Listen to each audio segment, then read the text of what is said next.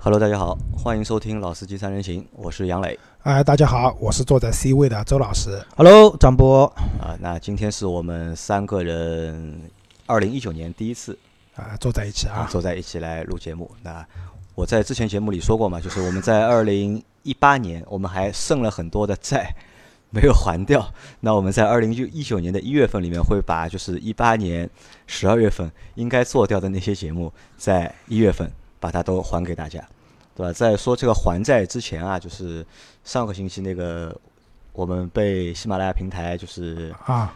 那个汽车的排行榜排到了就是第三名这件事情，大家应该都知道了已经。啊，知道我发朋友圈的嘛，啊。这个知道这件事情之后感觉怎么样？好神奇，好神奇，啊，是因为我群里面有人帮我们刷票嘛，呃，怎么说呢，对吧？因为好嗨哟，对吧？好嗨哟 感到人生已经达到了高潮，对吧？啊，这个是其实这个这个评选活动在十一月份其实已经开始了，已经。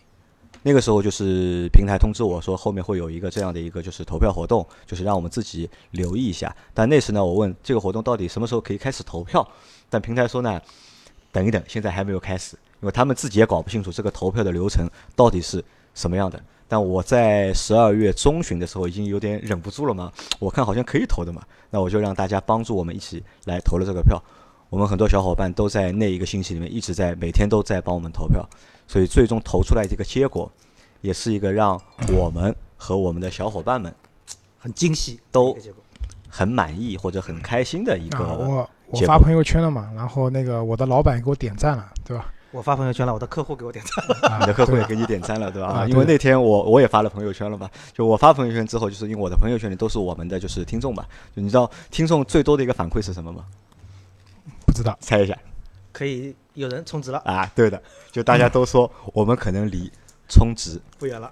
不远了。没有。总体来说啊，就是喜马拉雅，因为作为一个音频的平台嘛，就是我们经常去用的话呢，会觉得这是个很好的平台，但是总在客户那个端来讲，他们还是会觉得这个平台太弱了。对，因为觉得声音嘛不够直观啊，或者怎么样。那其实今年我有个怎么讲愿望吧，或者说有点小小的私心啊，就是我其实一直在给我现在在做的客户啊，去教育他们，就是我我们现在公司里面的老板他们都已经被我教育好了。我跟他们讲，喜马拉雅是一个很好的平台，我们老司机三人行是一个很优质的节目，对吧？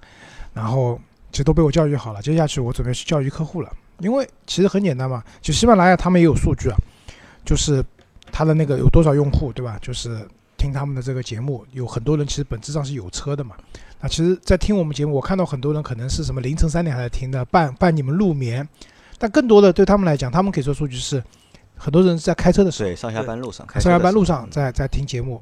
然后喜马拉雅其实也蛮强大的，它现在和很多很多的厂商都进行了那个车机的预装。就像吉利啊，就是包括大众，好像今年下半年也要装了，就是出厂的车机里面是自带喜马拉雅的 APP 的。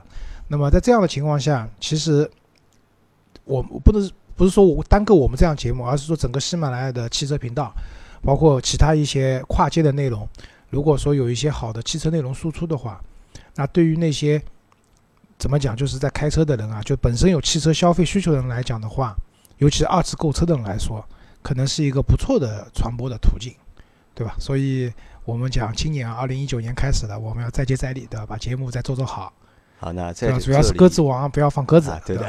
哎，你有一好脸，有脸说我是鸽子王，现在你也是鸽子之一，好吧？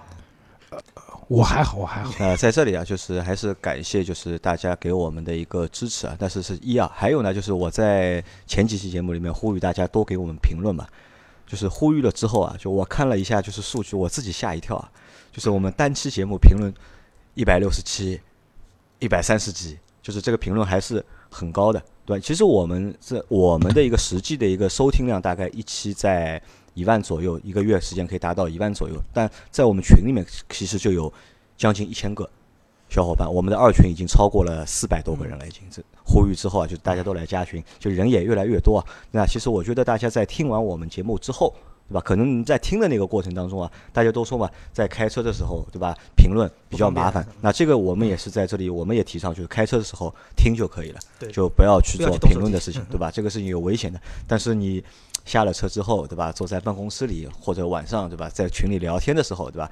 可以抽个一分钟、两分钟，对吧？对我们这期节目做一下评论，不管我们是说的好，你表扬，还是说的不好，你批评，都可以。啊，这对的，评论不是一定要说好话，对对吧？你说我们不好，我们也开心的，对。那不好的话，有则改之，无则加勉嘛，对吧？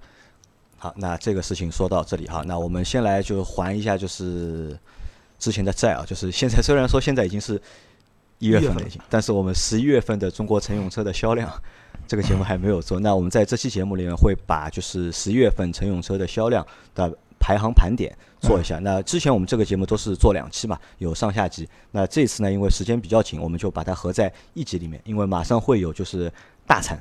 什么是大餐呢？就是我们会做一个就是18年的整个一八年的就是乘用车的一个销量排行的一个大的一个盘点，会分三集节目来做。那十一月份的我们就一集带过。啊，讲之前我先讲一个大的一个环境啊，就是接下来我们做的十一月份，包括我们后面讲如果有十二月份的话，大家会看到销量都很高，对吧，就是那些传统原来卖，就是比如说像哈弗 H 六，原来已经跌到可能就三万台左右的销量的，一下子又回到五万辆了这种俱乐部了，对吧？但其实这个是一个整个汽车行业的映射，什么道理啊？我们可以知道，二零一八年从下半年开始，其实整个汽车行业就是汽车销售，并没有我们看到的这些数据那么的光鲜。就是我们以往讲啊，就是可能到我们讲金九银十买车，对吧？到十月份、十一月份的时候，这个时候去买车，通常会拿到比较好的优惠。为什么呢？经销商那边要怎么讲冲冲销量，对吧？清库存，所以都会比较大的优惠。那通常到了年底，就十二月的中下旬以后呢，这个时候反而汽车价格会回调。为什么呢？反正任务完成也完成了，完不成也完不成了，对吧？经销商那边就无所谓了。但是今年不是，因为周老师是在十二月的下中下旬的时候，我买了一台 smart 嘛，就明显你过去发现谈价格很好谈的，叫他拉掉两千块就拉掉两千块，对吧？没商量的。为什么？因为其实经销商现在这边啊，库存非常非常大。库存压力非常大，加上之前又是什么要国六、国国五的事情，对吧？所以经销商一定要赶快把他们库里面的车去出去。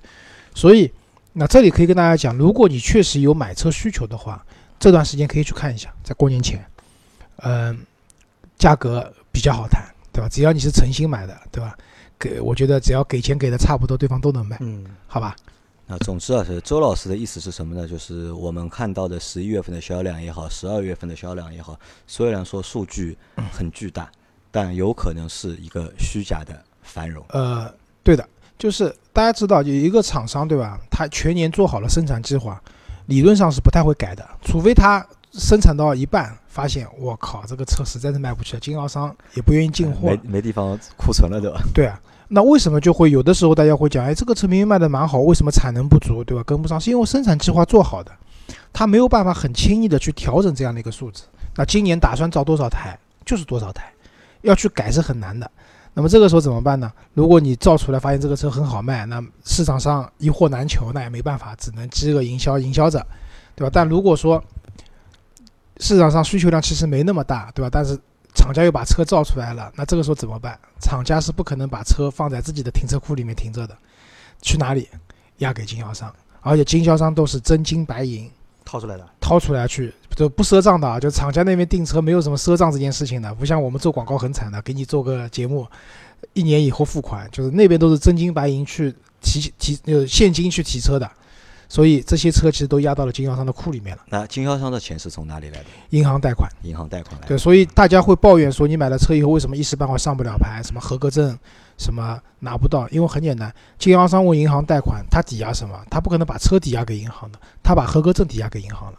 所以通常都是要你买了车以后，经销商拿到钱了，把这辆车的钱还给银行，然后银行把合格证给他，他再拿了合格证给你去上牌，对吧？这个流程快一点两三天。我慢最慢的，我碰到过一个朋友，之前在那个宝景，就是红梅路上的一个，就是宝马的一个宝景那家店，他那辆车好像是进口的，还是什么原因，各种各样原因吧。他那辆车从买下来到最后上牌，中间隔了两个月，合格证一直拿不到，反正就差点在店里面打起来了，当时，对吧？所以大家这都是常态啊，大家心放平一点，好吧？好，那我先来说一下十一月份轿车的一个销量排行的情况。十一月份轿车排在销量第一名的是日产的轩逸，它在十一月份卖了五万两千六百四十台，一到十一月份的总计的销量达到了四十二万一千四百六十七台。第二名是大众的朗逸，它在十一月份的销量是四万七千九百九十二台，就是一到十一月份的总计销量是四十三万三千零八十台，是所有轿车排行里面排在第一的。但是轩逸离它的这个距离啊，总销量目前也只差了就是一万台，就是这个有可能啊，到十二月份就是就看他们谁卖的多了。如果他们谁卖的更多，多一万台的话。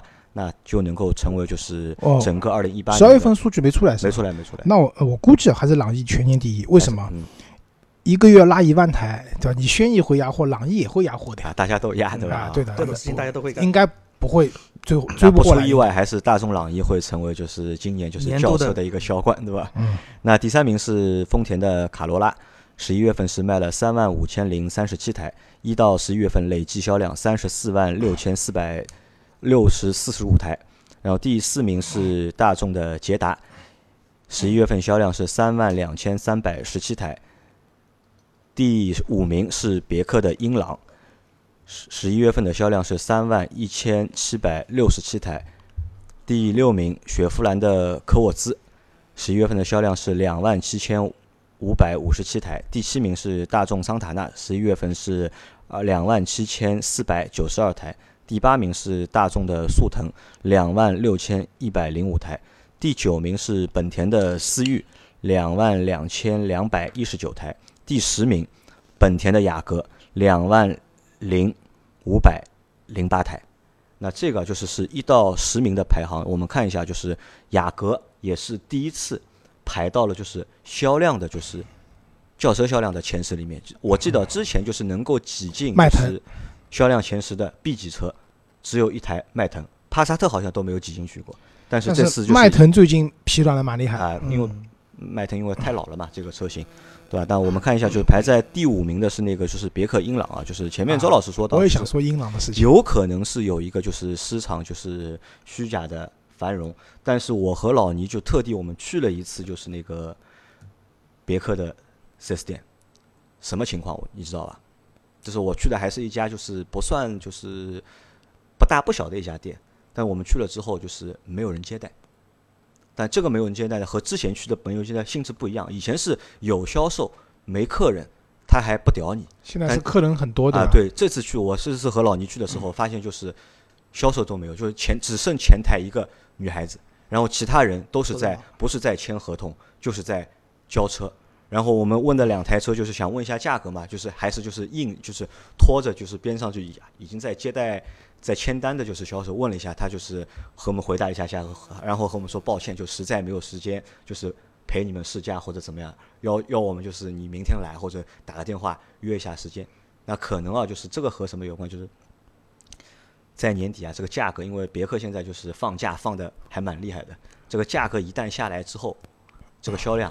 马上就蹭蹭蹭。对啊，你你看啊，英朗到十一月份，截止到十一月底，它的销量是二十四万台，对吧？就平均单月的销量在两万台左右，左右，对吧？但是这个月卖了三万多，就为什么？就是我们之前的夏天的时候就讲过，就英朗这个车的销量啊，就是只有在一万台左右，每况愈下，对吧？就是曾经的，就是别克的一个王牌车型，那么。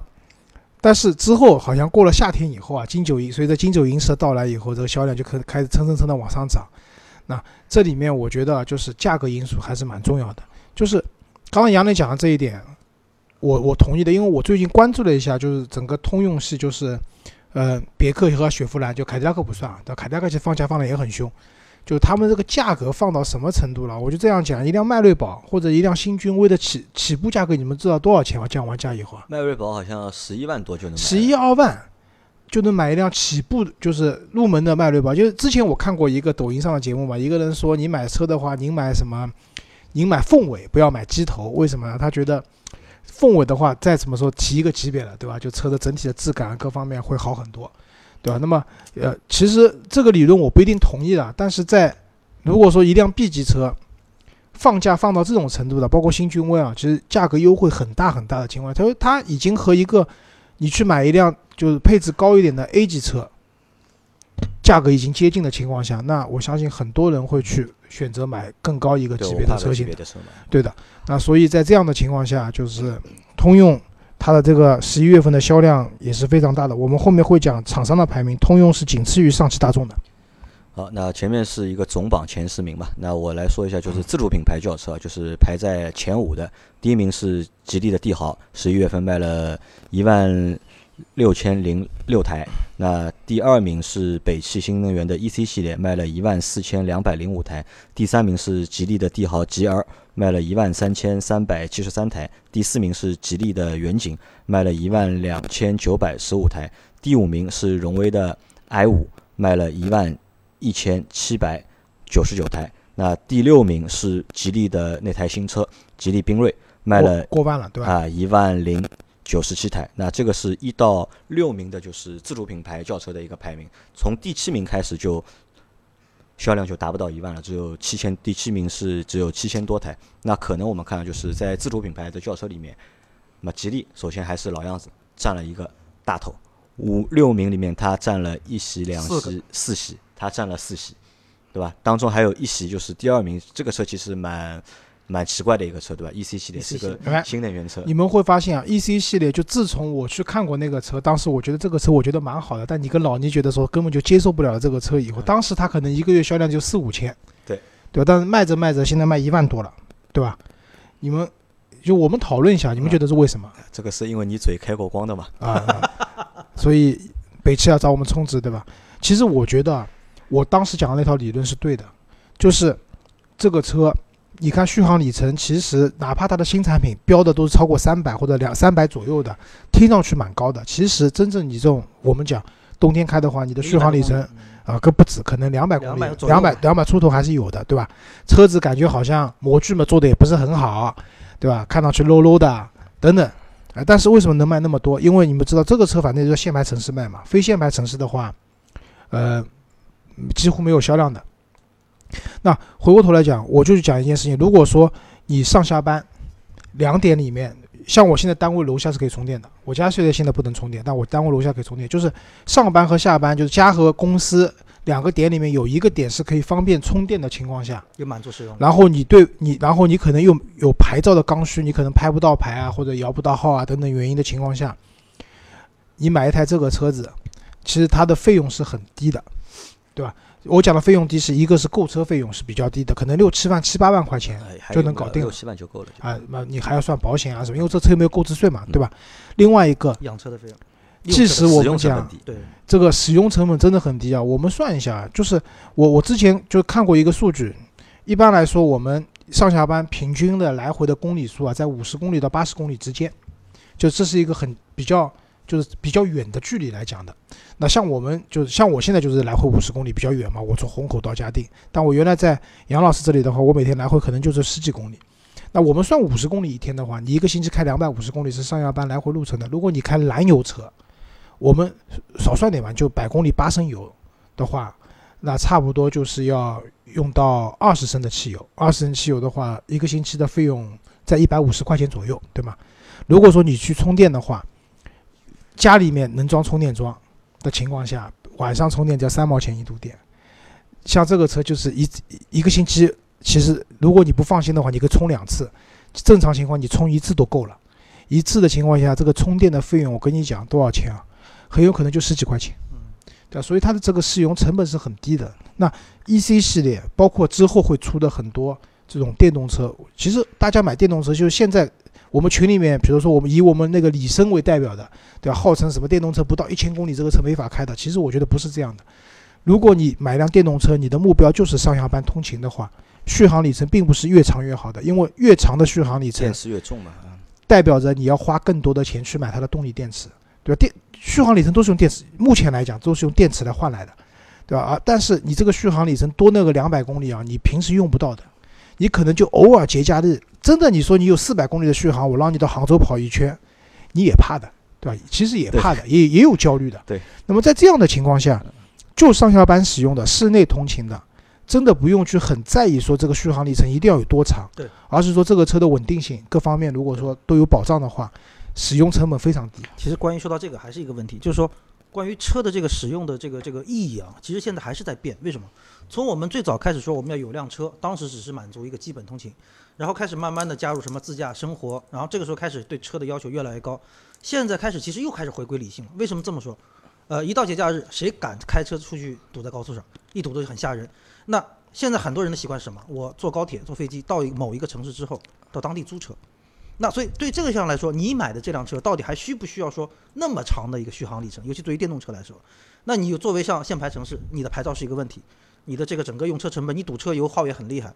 所以在综合下来的话，还是回到说一个最基本的一个通勤的需求情况下，那电动车还真的是啊、蛮。所以我觉得北汽的这个 EC 系列啊，我们看看好像不怎么样的一个车子，好像卖的蛮好的，对吧？作为一个电动车来讲，卖到一万多台，已经是个很牛的数字了，对吧？好吧，我们往下往下好，。往下往下是照理应该是一个就是合资品牌的就是排行。那合资品牌其实和我们前面那个总榜是一样的。那我再跳一个榜单，然后是豪华品牌的轿车，排在第一名的是十一月份卖的最多的是奥迪的 A4L，卖了一万四千四百十台。第二名是奥迪的 A6L，卖了一万四千零五十九台。第三名是奔驰的 C 级，卖了一万三千两百四十九台。第四名是奔驰的 E 级，卖了一万三千一百七十八台。第五名是宝马的三系，卖了一万两千六百十九台。第六名是宝马五系，卖了一万一千三百十八台。第七名是奥迪的 A 三，卖了九千三百九十七台。第八名是凯迪拉克的 AT SL，卖了五千七百五十九台。第九名是凯迪拉克的 XTS，卖了五千七百三十一台。第十名是宝马的一系，卖了三千六百六十九台。你们看前六名啊，好玩吗？啊，BBA 对吧？各占两席。没有，前六名是 AA、BB、BB 哎 BB，而且都是某就是这个品牌里面的低一级别的车子排在前面，高一级别的下面，就在后面 A 四 A 六，对吧？奔驰 C、奔驰 E E、啊三五，宝马三、宝马五，对吧？啊这个蛮有劲的啊。啊这个还蛮符合就是产品定位和就是市场定位的。但是这个里面有一点值得说的是什么？我觉得奥迪 A 六 L 啊，就这个销量就是一个月还能卖就是一万四千多台，这个我觉得还真的蛮神奇的。便宜啊，便宜对吧？因为因为我知道是奥迪 A 六 L，因为是明今年的一季度就是新的 A 六 L 会上市嘛，但奥迪在就是十二月份的时候还出了一个就是奥迪 A 六 L 的就是经典款，就等于还是就是老的一个版本，又出了一个经典款，有三个。还是那句话，说好的呀，就是生产计划做好的呀。做好了对吧？啊，一定要生产这个车总共造完，把配件消耗完，因为新 A 六和老 A 六很多配件是不共用的，对所以在新款上市之前，老款就呃，老款就全部要消掉的呀。但是就是奇怪的是什么？奇怪的是我最近去了三家奥迪的就是 4S 店，在展厅里我们是看不到这台 A 六 L 老的 A 六 L 的，这个我觉得也蛮，就是也蛮是你展车也不出来，但是就是销量还那么大，这肯定是上海地区是这样，但外地我不知道是什么情况，用经销销售的话讲，这个车大家已经很熟悉了不，需要不需要需要再需要展车了，也不。需要试驾，对啊，吧？来一辆就卖一辆了，来一因辆卖一辆为因为便宜，然后另外一个 A 六嘛，大家太对它认知度太高了，对吧？好，那我们再往下走一个啊，就是大型轿车，就是排在第一名的是奥迪 A6L，那第二名是奔驰的一级，第三名是宝马的五系，第四名是凯迪拉克的 XTS，第五名是丰田的皇冠，十月份是卖了三千一百九十三台，第六名是沃尔沃的 S90，卖了三千一百零四台，第七名是宝马五系的新能源，卖了两千六百五十台。第八名是大众的辉昂，卖了一千七百三十六台；第九名是红旗的 H 7卖了一千五百零六台；第十名凯迪拉克的 CT 六卖了一千两百七十六台。那这个和就是之前的排名啊，没有什么就是太大的变化，就是销量上其实也没有太大变化，都是过万的啊，后面就越来越少。其他就是都很少嘛。那轿车的话，基本上就这个样子了，就好吧？有好你们有什么想补充的东西吧？没的话，我们啊，就跳 SUV 就啊波波 SUV 了，进到 SUV 环节，那 SUV 十一月销量第一名，哈弗 H 六，数字很吓人，五万四千两百二十六台。哎，对，打断一下，他好像去年的冠总冠军对吧？啊，对对的，但今年好像他啊不，一七年的总冠军对吧？一八年他好像拿不到总冠军了，他现在才四十万出头，比朗逸和轩逸都少蛮多的。对的，可能最后一个月他应该超不过这两部车。啊，应该是超不过。我觉得基本上加到一个满数，也就在撑死四十六万。而且就是去年在一七年年底的时候啊，也是就是最后两个月，就是哈弗 H 六就是啊，突然发力，都是前面两个月觉得还有点疲软，但是到十一月、十二月的时候，就是一下子卖了什么五万台、六万台，就很吓人的一个数量。好，请鸽子王继续。好，继续排名第二，宝骏五幺零，十一月销量两万七千八百四十四台。排名第三，大众途观，销量是两万七千三百九十八台。排名第四，哈哈哈，本田 CRV，十一月销量两万两千六百一十七台。仰之车，嗯，为什么还会有这么高的销量？说明今年可能他们把那个机油增多的问题真的是改善了，或者至少到现在没有爆发这个问题，今年是个暖冬，据说我买的 smart 也有这个问题也有这个问题。恭喜。好吧，来看第五位，吉利博越，十一月销量一万九千五百七十五台。第六，广汽传祺的 GS 四，十一月销量一万七千零五十九台。排名第七，日产奇骏，一万六千四百三十四台。排名第八，长安 CS 五五，销量是一万五千七百七十七台。排名第九，丰田的 iV4，一万五千三百四十八台。排名第十，荣威的 iX 五，一万五千零五十三台。这个就是 SUV 总榜的一个前十名的一个销量情况。那还是老规矩，我们再往后看一下。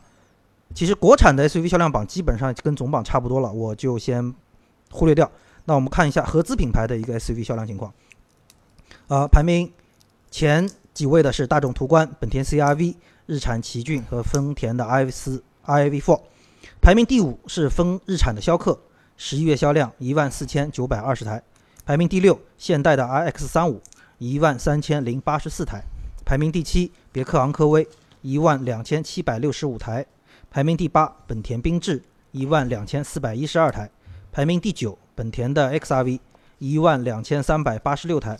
排名第十，起亚的智跑一万一千五百三十六台。排名第十一，大众的途岳一万零五百四十七台。就是这里啊，我还是想讲大众的一头一尾，途观第一名，对吧？这个这个月，然后十一名是那个途岳嗯因为途岳我们知道它是取代那个大众的那个途观的丝绸之路版的，对吧？在这样的情况下，如果说把它两个销量车子加在一起看的话，将近三万八千台，对，这也是一个蛮蛮猛的数字。而且，就我们知道大众之前其实 SUV 很少的嘛，上汽大众的第一台 SUV 的话，就途观不算，就途观因为上了很久了，就是在爆发 SUV 产品线的话，先是上了途昂，途昂对吧？然后途昂就是反正它是一个大型在细分市场里面，反正舍我其谁的这样的一个地位。反正想要买的人，就算它有很多缺点，但是它有一个足够大的优点，就是足够大，足够大。对吧？就会买。然后之后我们看到它上了那个途岳，对吧？然后今年的话会上一辆车叫 T Cross，T Cross 就是广州车展其实有亮相的，那这也不是什么秘密。那具体叫图什么我也不知道啊。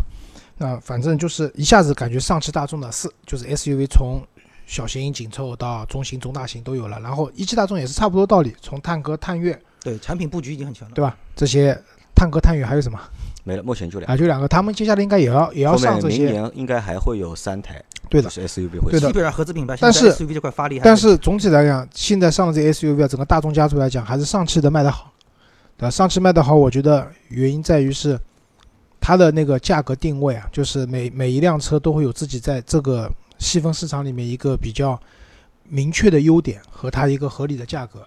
探歌和探岳卖的不好了，很重要原因就是我觉得他们一开始定位都定的太高了。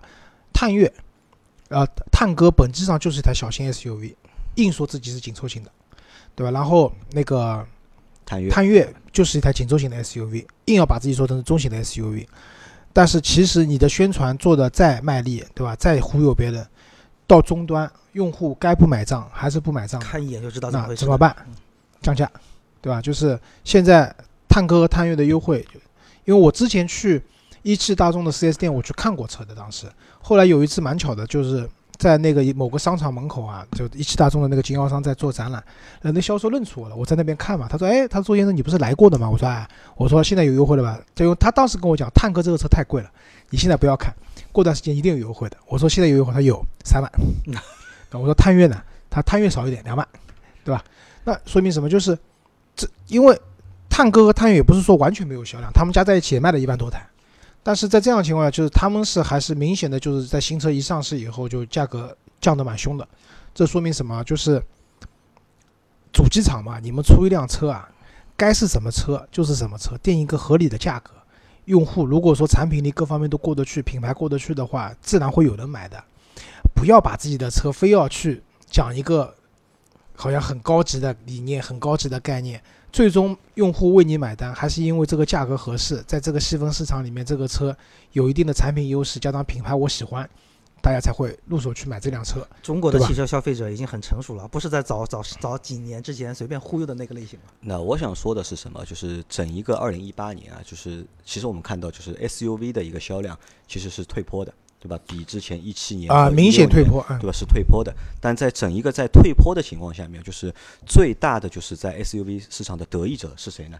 我觉得是大众，就是南北大众两个大众加在一起，因为他们在一八年里面一共是上了就是三款新的就是 SUV。那前面老周说到的一个方式是说到了一点是什么呢？就是他觉得就是一汽大众，就是他他把他的车啊，就是小车说成大车，对吧？这是一个，就是这算这算一个问题。但是从整的来看，就是如果把南北大众合在一起看的话，我们可以看到探歌也好，探岳也好和途岳也好，这三台车，因为我们会有一期单独的节目去横评这三台车。这三台车里面，我们在横评的结果里面，我们发现一个很有意思的地方，这三台车对吧？它们各差半级，就嗯从尺寸上差半级，从配置上差半级，从售价上也差半级，就是很容易这个差半级，就是我们以前看车可能会差一级，但它呢就是缩小了这个差距，就是可能就把这个细分市场做的就是更细，让就是如果对大众的 SUV 感兴趣的用户，你只要这三辆车你都去看，那多数都能够在这三台车里选一台你满意的车。那这个我觉得也是一个就是大众沿用了一个他之前的一个策略，就是多生儿子好打架但我不是特别同意这个说法。啊。你说把细分市场做的，就是所有东西都有个度的，就嗯细到一定程度，它已经是极限了。再细其实没有意义的。那么你说去看了这三个车，一定会在这三个车里面选吗？不一定的。我觉得不一定？转身去买哈啊，弗其实就是我们从就是销量上面来看，如果我们从销面销量上来看的话，就是途岳它是卖了十一月份是卖了超过一万台，对吧？探歌应该是卖了八千多台，但探岳只卖了五千多台，对吧？从销量上看，其实途岳是排在第一的。那为什么途岳能够卖在第一呢？其实理论上它的价格定的合理啊。价格定的合理，对吧因为你看探岳的话，虽然起售价格也不贵，它而且车型配置很多。我们做过一期嗯节目，对单独分析哪个车性价比高嘛，就零零总总，我将近有十台车的配置，对吧？消费者会挑花眼的。现在的用户其实啊，我跟你讲都很懒的，你不要跟我讲你有那么多配置，对吧？消费者最好就是你这个车就分个高配和低配，你就告诉我高配和低配差了什么东西，差多少钱，我想一想，高配东西我要吧，要的我就买，不要就算了，对吧？你配置分那么多，又是两驱又是四驱的，其实啊，太复杂，太复杂。对的一动就是什么十个、十个、十一个车必选车型让你选，真的太头疼了。啊，因为你真正主力在卖的，我相信啊，你十一部车子啊，真正占了你销量，就是我们讲二八二八那种定律的话，百分之二十占你占你百分之八十销量的车子，就是我们讲这种 hero 的 model，就里面的两三款，对对吧？就里面的两三款，不会很多的。好，我觉得就是为什么途岳卖的比较多，因为这三台车我和老倪都去看过，也都试驾过。就是途岳的这个车的，就是质感明显要比那两台好很多。好一点，不是好很多，就是好一点好也好了半啊级对吧价格 价格相呃就好了半级，然后尺寸呢，就是它比探戈大个半级，对吧？价格又比探岳便宜个半级，那可能所以它的销量就好了嘛，就好吧，那我们现在再来看一下十一月份的看看豪华品牌的吧。豪华品牌 SUV 的销量情况。排名第一，奥迪 Q 五八千九百八十五辆；排名第二，宝马 X 一八千三百四十六辆；排名第三，宝马 X 三八千二百五十辆；排名第四，凯迪拉克的 XT 五八千二百四十三辆；排名第五是奔驰的 GLC 六千八百八十九辆；排名第六，奥迪 Q 三六千五百八十三辆；排名第七，沃尔沃的 x C 六零五千四百九十一辆；排名第八，奔驰 GLA 四千七百八十四辆；排名第九，英菲尼迪的 QX 五零两千七百一十三辆；排名第十，奥迪 Q 二 L 两千两百八十三辆。叉 T 四没有啊？对这个表里面是有点问题的，因为这个表是统计的人他把就是叉 T 五和叉 T 四的销量加在了啊一，起。我想了，他们卖那么多，哦就实际我查了一下，就是十一月份叉 T 四卖的是应该是三千多台吧，应该是四千台不到。叉 T 五是就是四千多台，就两台加起来车是八千多台。那我们看到就是在十一月份里面，豪华 SUV 的销量没有一台是过万的，过九千的都没有。啊，豪华 SUV，我觉得宝马叉三的国产，这次总算有点小翻身的意思了啊。啊，宝马卖的还不错，卖了八千两百五十台，对吧？叉一卖了八千三，对吧？因为因为其实我们之前也做过，就是叉三 Q 五和 GLC，你会发现同样是入门级四十万不到的价格叉三其实给的配置诚意度是最高的。那我想，而且它其实叉三的配置就很简单嘛它，就两个嘛，二零、二五和二八，然后它里面就分一个豪华，一个运动运动，对吧？你反正喜欢哪种就哪种，对吧？那从这个表单里面也能看出什么，就是消费降级啊，对吧？好车大家都就是买不起，现在销量都不行。不，我觉得 GLC 为什么会卖的那么差？那 GLC 嘛，可能因为那个嘛，就是还是要上那个 GLC L 嘛，我 GLC L 在路上已经看到了已经，看到了，对吧？对啊嗯可能我觉得是不是因为蛮巧的，就是我就前两天在路上连续看到了新的，第一次在路上看到了是就是真车嗯 Q 五 L 在跑的，就那个车给我感觉，就在路上跑了以后啊，你真的没有感觉这辆车没有辨识度。对的，对吧？没有什么辨识度，就跟老的看到过两辆了。就以前看到老的 Q 五对吧？至少觉得哇这个车好看，好看，就在那个年代而且觉得蛮大的，就那个年代看到 Q 五也觉得蛮大的，但是现在因为大车看到，就是我们现在我跟杨磊讲，我们已经觉得保时捷的马那个马呃凯宴啊，是一辆挺大的车子，但是我们现在看到凯宴，我觉得这个车怎么那么小啊？到底是马凯还是凯宴，对吧？啊，对的，我就跟你说，自从我开了撼路者之后，我突然发现，就是因为我原来曾经对途约呃啊什么这样讲我明白了，Q 七这个车看多了，我觉得这个车哇真的大，你知道？我觉得这个车好大的车。我现在觉得我那天看到一辆 Q 七，我愣一下，哎，我说这个 Q 五还蛮好看的，想想不对，我怎么会是 Q 五？怎么那么长 Q 七的吧，哎呀，这说明什么？就是当年我们觉得那些车大的时候，我们自己开的都是很小的车，身边的大车少，对的，然后随着随着我们开的车也越来越大，就杨磊现在我觉得他要看到公交车都不觉得大了，对吧？他就是台小巴。啊，对啊，他自己开辆小巴，你那个公交车就比我大一圈，对吧？所以可能是跟我们自己开的车也有关系啊对吧？好，节奏现在交给周老师。好我们讲讲 MPV 啊，其实年终收官了，MPV 市场是蛮好玩的一件事情，就是传统的强者，对吧？啊，我们之前讲销量冠军，忘了把五菱宏光放神车算进去了，但五菱宏光可能今年也不一定比得过那个刚才我们讲的两台轿车了。就第一名啊，五菱宏光五万一千一百一十七台，累计是到了四十一万六，好像比之前前面那辆车少少一点啊。那个第二名的话是宝骏的三六零，一万一千六百零六台。三六零我们是在北京车展看到的，就是亮相了，对吧？后来上市。那三六零上来了以后，我觉得三幺零的就是轿车的量会被吃掉一部分，啊，对，就反正就是七三零也被它吃掉一部分了。五菱的车子，反正就是宝骏的车子有个特点，就自己上辆车，自己然后啊，搞自己嘛，就是就永远自己搞自己就。自己搞掉一部分，然后别人那边的搞了多少不知道，对吧？但是反正这个车现在也很稳定嘛但，是说到这里啊，就是我们在上周直播的时候啊，有一位小伙伴和我们连线，他是青岛就是宝骏啊五菱厂的，就是质检人员。就他和我们说呢，就是目前我们看到这个数据，他觉得就是肯定是有问题。为什么？他们现在有两条生产线嗯都是做四休三，对吧？我们想象一下，一条生产线就是理论上工厂就是二十四小时不停的嘛，对吧？啊，没有没有，我没有不停的，没有还是停的，还是停我刚去参加过参观过那个上汽通用的那个凯迪拉克工厂，那但他们就不行了，现在就是他们明显就是生产线就是开开停停，开开停停。很正常，一点都不奇怪。你还没有看好，因为为什么为什么开开停停？他说因为经销商那里吃不消了。啊，经销商压货压不动，经销商的车库也停满了，再停要停到经销商员工家里面去了而且。你现在提车就是银行贷款到年底银银根也紧缩，贷款也紧缩，你根本就拿不出那么多钱来提车。没有，银行的贷款，他们的分风控分析是很严谨的，他们其实早就洞察到你这个汽车市场可能是有问题的。接下来没有那么强大了，所以对他们来讲的话，他们可能给那些经销商贷款啊也会要想一想了，这个车什么时候能卖掉啊，对吧？然后第三名的话是比亚迪的宋 MAX，这类车反正上了以后就一万多辆，啊，对吧？算蛮成功的一蛮台，成功一台车的对也是今年比亚迪卖的最多的一台车型了。啊，应该是的，对的。然后第四名的话是别克的 G L 八，那 G 幺八的话九千五百七十五台，然后第五名啊，杨老师的中八，宝骏宝骏七三零，对吧？七千啊，小八七千两百五十三台。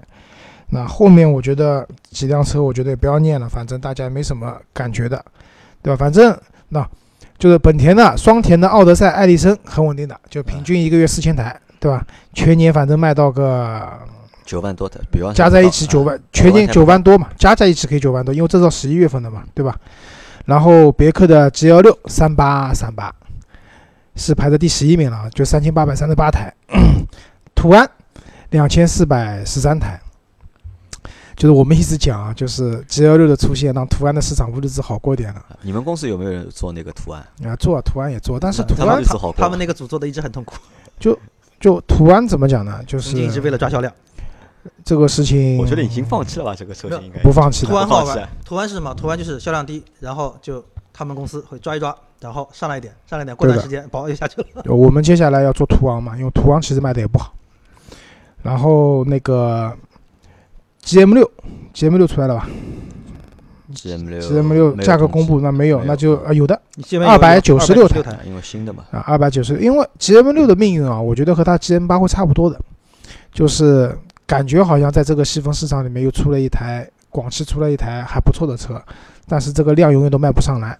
我觉得广汽之前我在网上看到，就是广汽传祺那边好像今年要发十个月的奖工资，就作为奖金。那可能总体来说卖的还可以吧，但是 MPV 上面他们我觉得运作的不算太成功吧。最成功的还是比亚迪，对吧？比亚迪的宋 MAX 产品力强，啊我们也去开过那个车我们，价格便宜，这个量又足也算个玩笑，就是一台就是生产各种车型的主机厂，最终它的销冠是一台 MPV，对吧？这个可能是很多人都没有想到的一件事情。啊，MPV 这个东西，因为市场的就是其实需饱和度求还是有。市场就那么大，对，对吧？那反正就这些人来抢嘛，啊、因为就是我觉得像什么江淮瑞风啊，就排在前几名的什么长安欧诺啊，这种车子比杨磊的宝骏七三零更像工具车，对，对吧？更像工具车基本就是一个商用车，商啊商用车了。啊，对的，什么金杯格瑞斯，我们上次去看车，你知道吧？金杯的销售请我们进去看一下，我说这个车我们不看，差点被销售打了。对吧？他说你们看不起我吗？对，我说不是，你这个车我开不来，我 C 一驾照开不了你这个车。对吧好吧那最后看最后看下厂商排名啊十一月份的厂商排名，那个，嗯、第一名上汽大众，十一月卖了十九万八千四百台，一到十一月是一百八十五万六千六百八十一台。嗯、大众那边基本上是破两百了要。呃是这样的，就是上汽大众是包含了大众和那个斯柯达的，斯柯达啊，它对的包含斯柯达啊。对的，所以他们两个加在一起，反正这两天公关稿应该会出来了吧？反正就是二零一八年的单一品牌的那个汽车销量的冠军。然后第二名就是我们讲通用，通用卖的蛮凶的，通用的话十一月卖了十八万零六百三十六台，全年呃累计一百七十九万台，呃，通用应该是破不了两百万。好，第三名是一汽大众，十七万六千两百六十七台，全年卖了一到十一月份卖了一百八十五万多台。啊，它应该能破两百万？它应该也能破两百万，而且它的那个销量其实应该是把奥迪也算上去的第四名是吉利汽车，对吧？啊。吉利，吉利我比较好奇啊，领克有没有加进去啊？应该加进去，也应该加进去了，对吧？所以吉利的话卖了十四万一千六百六十一台，一到十一月是一百三十九万七千零八十四台。吉利我觉得是我们民族的骄傲，真的是民族骄傲。然后五月份的话，就是长城反正汽车在年底习惯性的爆发，所以它的那个单月销量排名是很高的，第五名十一万八千八百十二台，但全年就一到十一月份只有七十八万多，长城又破不了一百万了，今年，而？且到一九年的话，我估计啊，长城的销量还要继续下滑。因为长城的问题，我们之前就聊过，呃，产品产品太单一了，不但产品不单一，产品有好多好多，光一个哈弗 H 六就能变种变出七八个版本，七八九十个版本，就是堪比九幺幺的水平了。就九幺幺也就那么多车型了，对吧？就是，但是九幺幺人家会去研究嘛，这是汽车文化。那我不知道，呃也许有一天 H 六也变成一种汽车文化了。如果你能把 H 六所有的版本的车型都能讲清楚的话，长城可能要给你发奖金了。然后那个第六名呢，通用五菱嘛，就是宝骏啊、五菱啊这些，然后十一万七千八百六十七台，一到十一月是累计一百二十万台。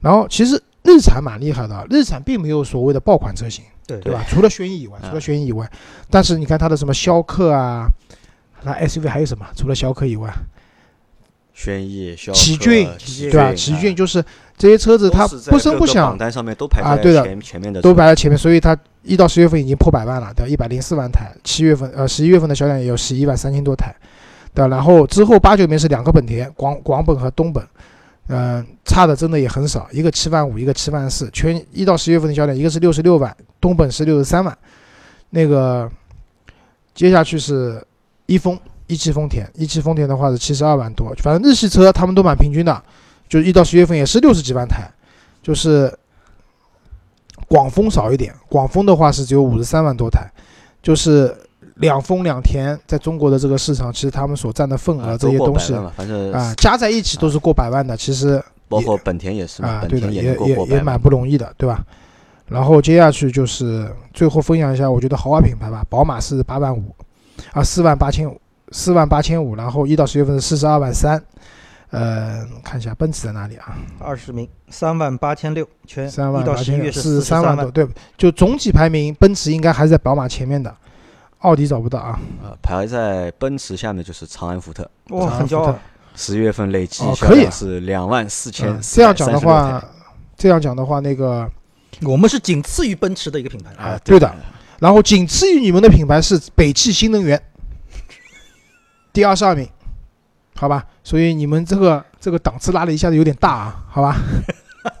好，那我们这期十一月份的就是中国乘用车销量排行的节目就到这里。好，好，感谢大家的收听。谢谢大家大家听完节目之后，记得给多多评论论评论、点赞或者转发都可以。啊。对了，周老师也好久没做节目了，大家多多支持，拜拜。谢谢，好拜拜拜